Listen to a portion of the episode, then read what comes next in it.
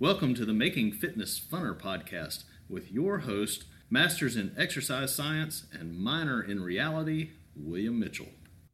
Hello, and welcome to the Making Fitness Funner podcast. I'm your host, William Mitchell. Last week, we looked at the question of how accurate is your fitness tracker? And we found that by and large, they're pretty good.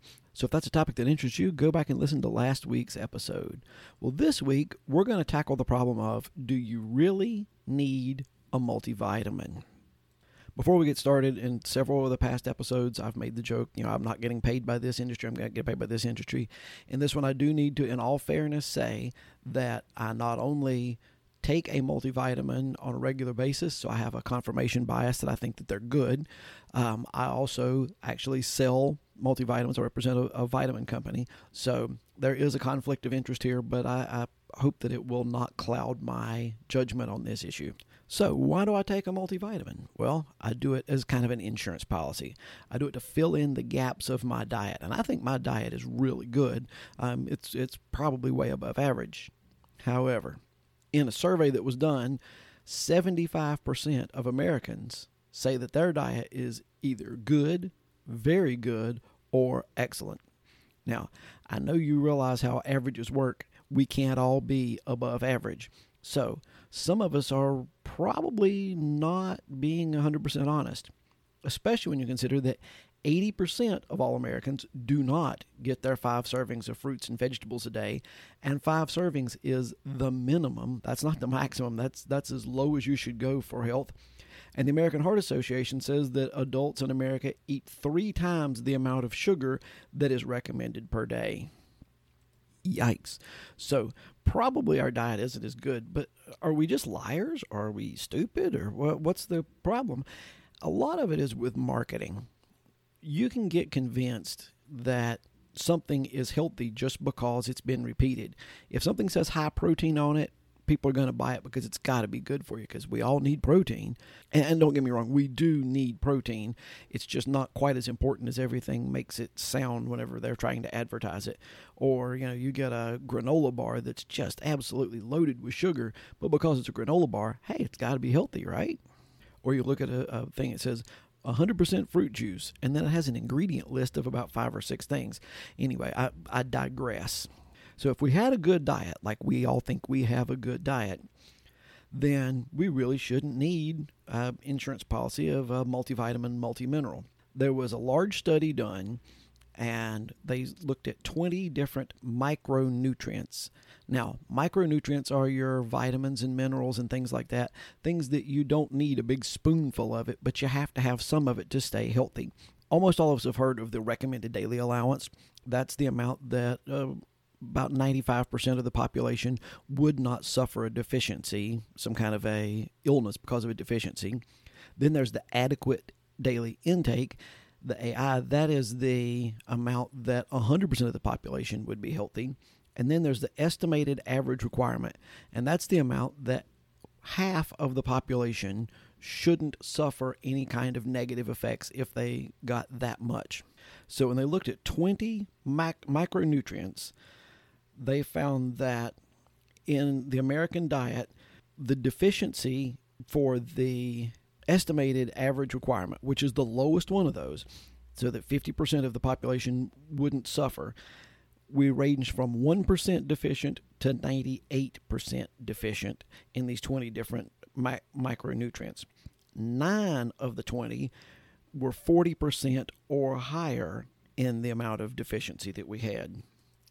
Of the others, almost all of them, the reason that you got the adequate amount was because your food is fortified. So, like if you look at your cereal, fortified with eight essential vitamins and minerals, and it's because they went ahead and put the vitamin in your food for you. So, what happens if you don't get enough of the vitamins and minerals? I mean, you can get anemia and pellagra and beriberi and scurvy. You don't have that much of this. We're not that deficient. But some of the things that you can have is fatigue, just general fatigue, um, lower infection fighting ability, impaired attention, memory, and mood. And it's also been found to contribute to some cancers, heart disease, type 2 diabetes, osteoporosis, and age related eye disorder. Nutritional deficiencies cause an 80% increase in obesity. And that's probably, uh, they think that it's probably because as your body is craving some of these vitamins and minerals, you re- recognize that as a sense of hunger instead of you need a specific vitamin. So you eat more. And obviously, if you eat more and you eat it, you don't burn it, you're going to sit on it, remember? Inadequacy in just four, in any four of these, increases your risk of depression. So, what do we do about it? 52.7% of Americans took a multivitamin last year. That's a $39 billion industry. And unfortunately, it's a $39 billion, very unregulated industry. Some of the vitamins have what they say they have in them, some of them don't. Some of them will actually dissolve when you swallow them, some pass right out without dissolving. So there's a lot of variation, and it's not always based on price. Some of the very expensive uh, supplements are not that good, and some of the cheap supplements that good. However, the bottom line is, do they help?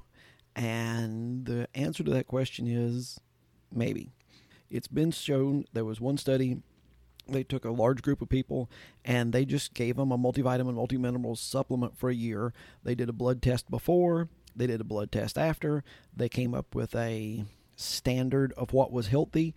At the beginning, 35% were healthy. At the end, 75% were healthy. It's kind of arbitrary, but it did show that just taking the vitamin mineral supplement did improve your blood biomarkers. Um, there have been some that found that it reduces your general overall inflammation, which is C reactive protein, which is uh, one of the biggest one of the biggest indicators of a heart attack. The 2006 very large study showed that people who use vitamins had lower level of deficiency than non-vitamin users. However, they also found out that people who use vitamins had a much healthier lifestyle and a much better diet than those that didn't use vitamins. So we have shown that micronutrient deficiencies cause certain diseases. We've also shown that supplementation will relieve those deficiencies. Therefore, taking a multivitamin or multivitamin multimineral should really increase your longevity long term studies tend to show that it really does not. It doesn't greatly reduce your chance of dementia. It doesn't greatly reduce your chance of dying younger. It doesn't greatly reduce your chance of heart attack. So, what do you do? Well, almost everybody, the first thing they say is, oh, well, you just need to eat a better diet.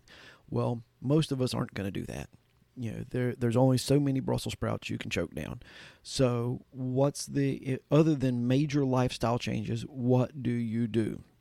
A vast majority of nutritionists and physicians stated in their papers that in the absence of a major lifestyle change that nutritional supplements were a good alternative. So do you need a multivitamin or not? Chances are extremely good that if you either have a crappy diet or you're an active person or both of those, you would probably benefit from taking a multivitamin, multimineral supplement. That being said, when you look for a, a, vitamin and mineral supplement, you want to make sure that you get one that does not have ridiculously high amounts of anything. Like if you look at something that's got 400% of the recommended daily allowance, then you probably want to adapt how much you take. Um, some of these, it's like if you take two pills in the morning and two pills in the evening, you get these really high levels. Well, you take one in the morning and one in the evening, or just one in the morning. So there are ways to to make your supplementation healthier. So I still haven't answered the question: vitamin, no vitamin, and I think I'm going to have to say it's kind of up to you. I personally don't like the thought of being to disease causing deficiency state in something. However, the disease causing deficiency, it's more, for most of these, it's more of an inconvenience causing deficiency instead of a horrible affliction causing deficiency. So, really, do you need one? Eh, probably not. Um, do a lot of people feel better that they took one, whether it's all in their mind or whether it's physically? Mm, yes, they do. So, if you're a multivitamin taker, they're at least not going to hurt you. And there's a lot of studies out there that say they are going to help you. So you make the decision, and hopefully, this will help you on your fitness journey. I hope you've enjoyed this episode. If I've said anything that you thought was enjoyable or worth sharing, please refer this to a friend so that they can have more fun in their fitness journey. Also, please remember to subscribe and like the podcast. As always, I'd like to thank One Accord for the bumper music Paul Sink for the great intro work. And I hope you'll join us next week as we try to make fitness funner.